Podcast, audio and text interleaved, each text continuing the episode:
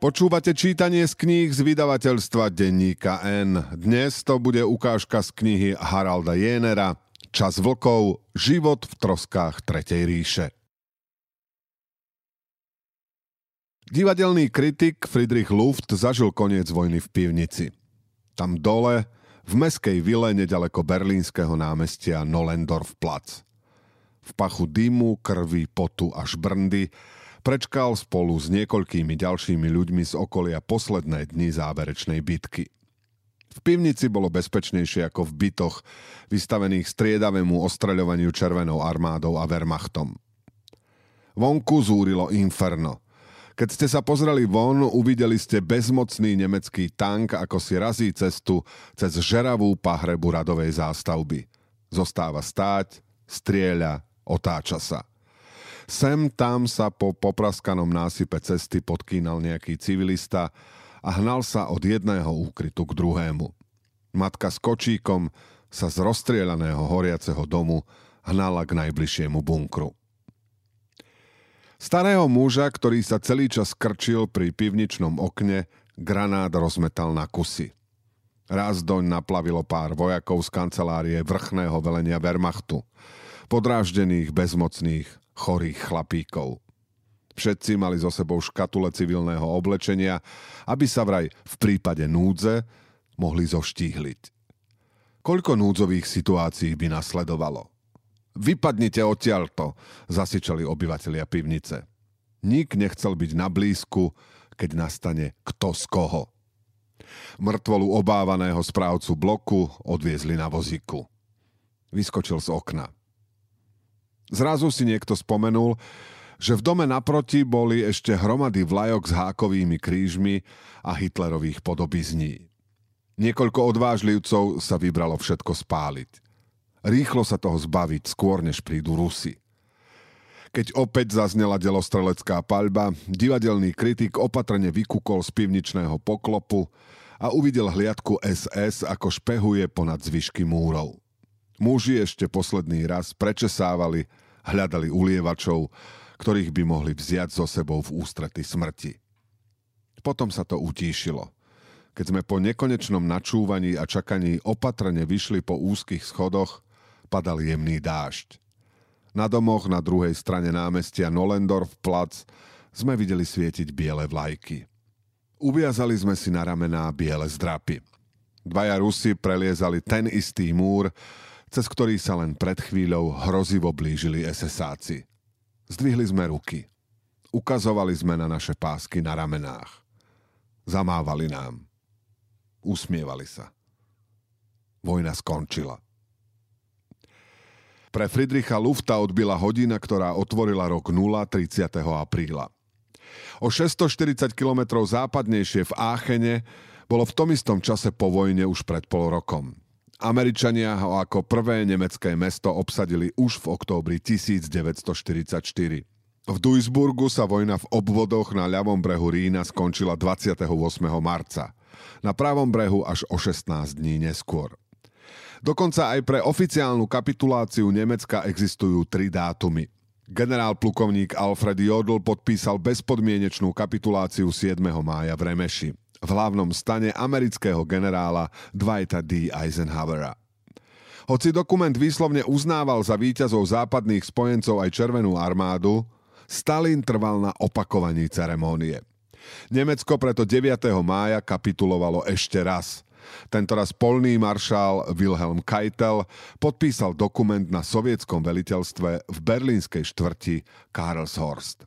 S ohľadom na učebnice dejepisu sa víťazné mocnosti dohodli na dni uprostred, 8. mája, hoci vtedy sa v tomto smere vlastne nič nestalo.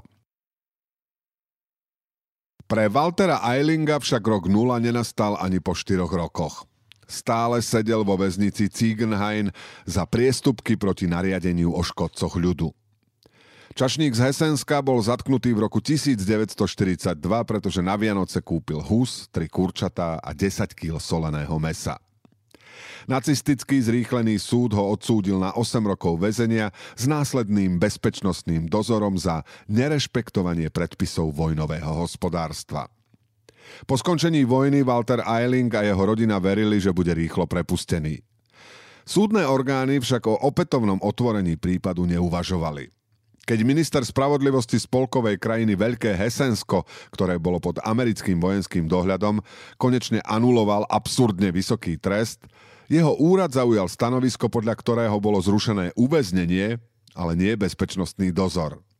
Walter Eiling zostal v zajatí.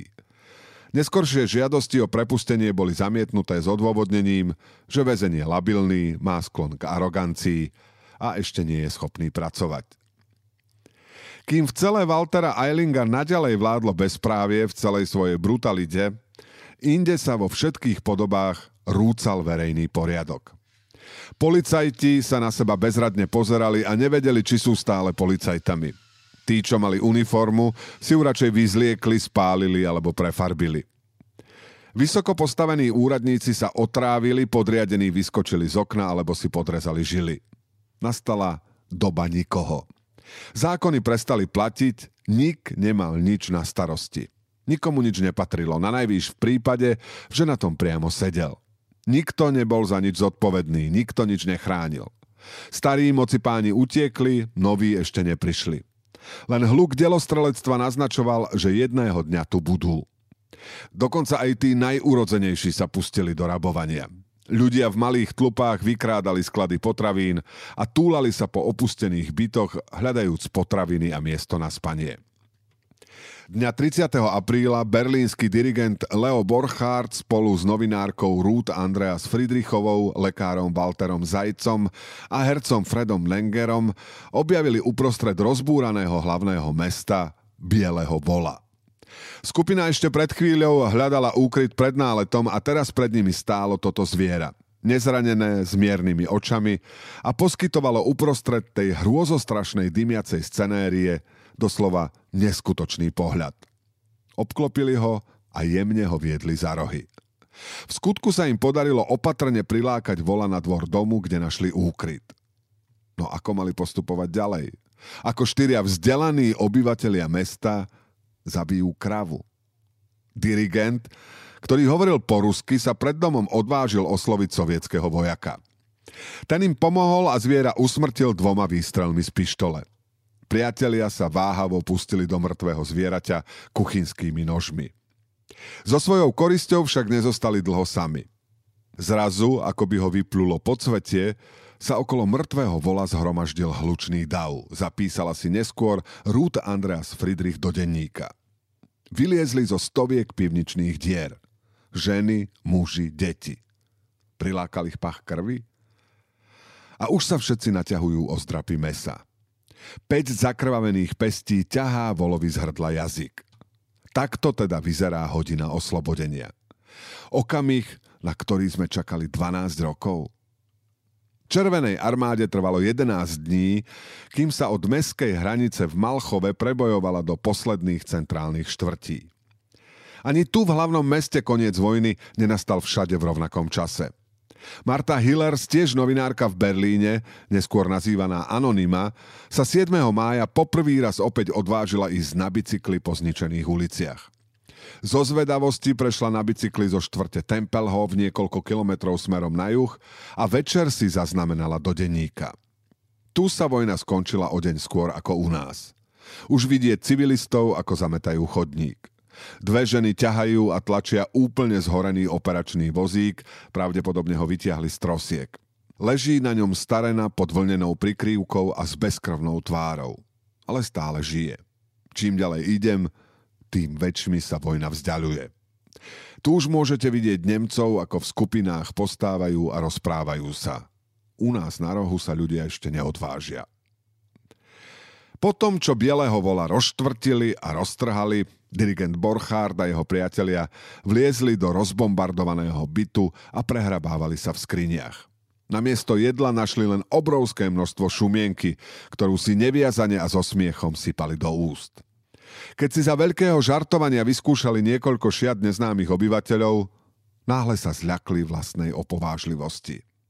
Odvaha sa vytratila a všetci štyria sa skľúčene uložili na noc do manželskej postele neznámych obyvateľov, ktorí sa podľa menovky na zvončeku volali Machulkeovci.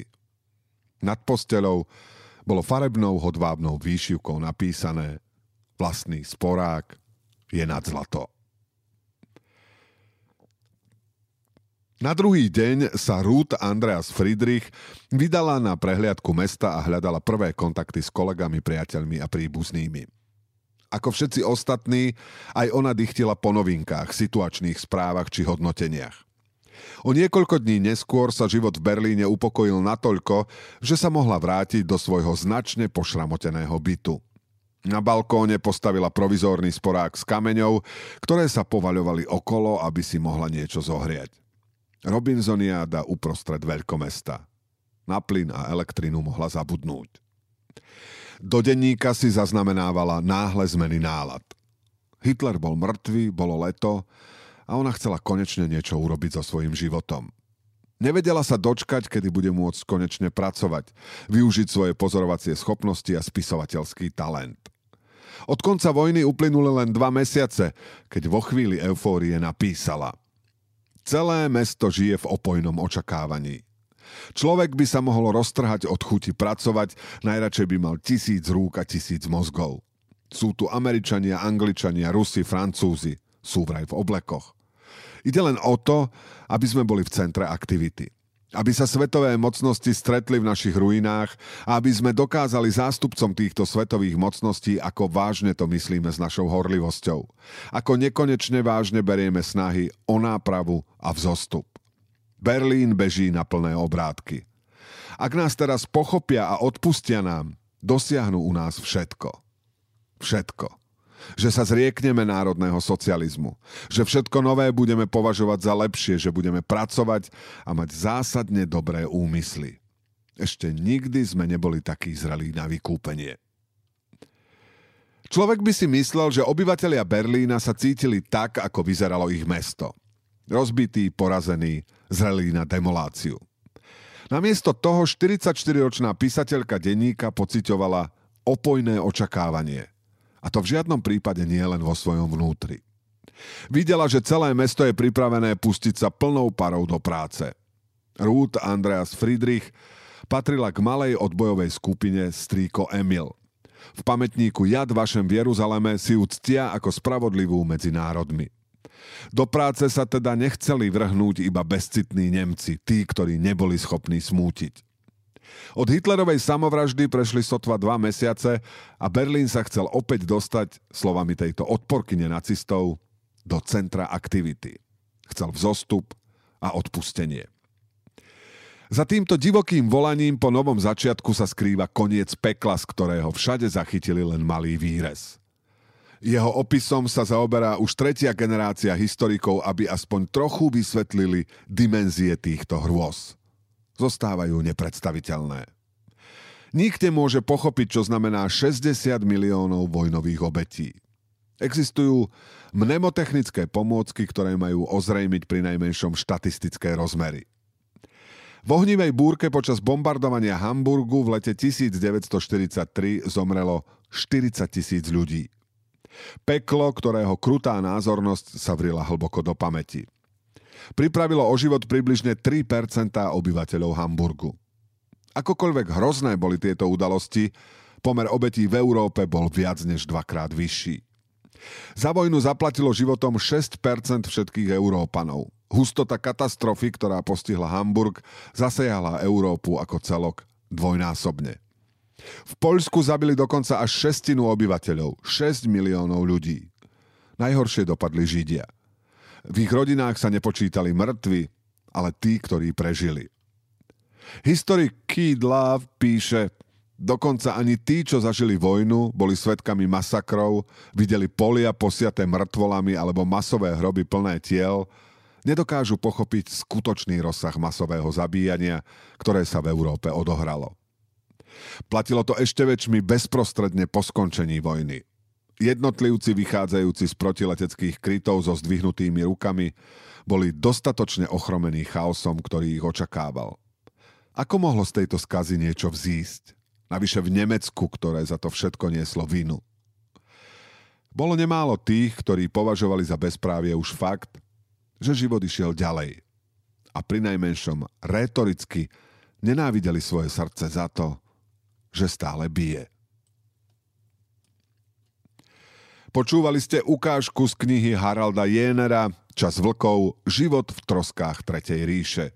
Túto a množstvo ďalších skvelých kníh si viete kúpiť v obchode denníka N na adrese obchod.denníkn.sk.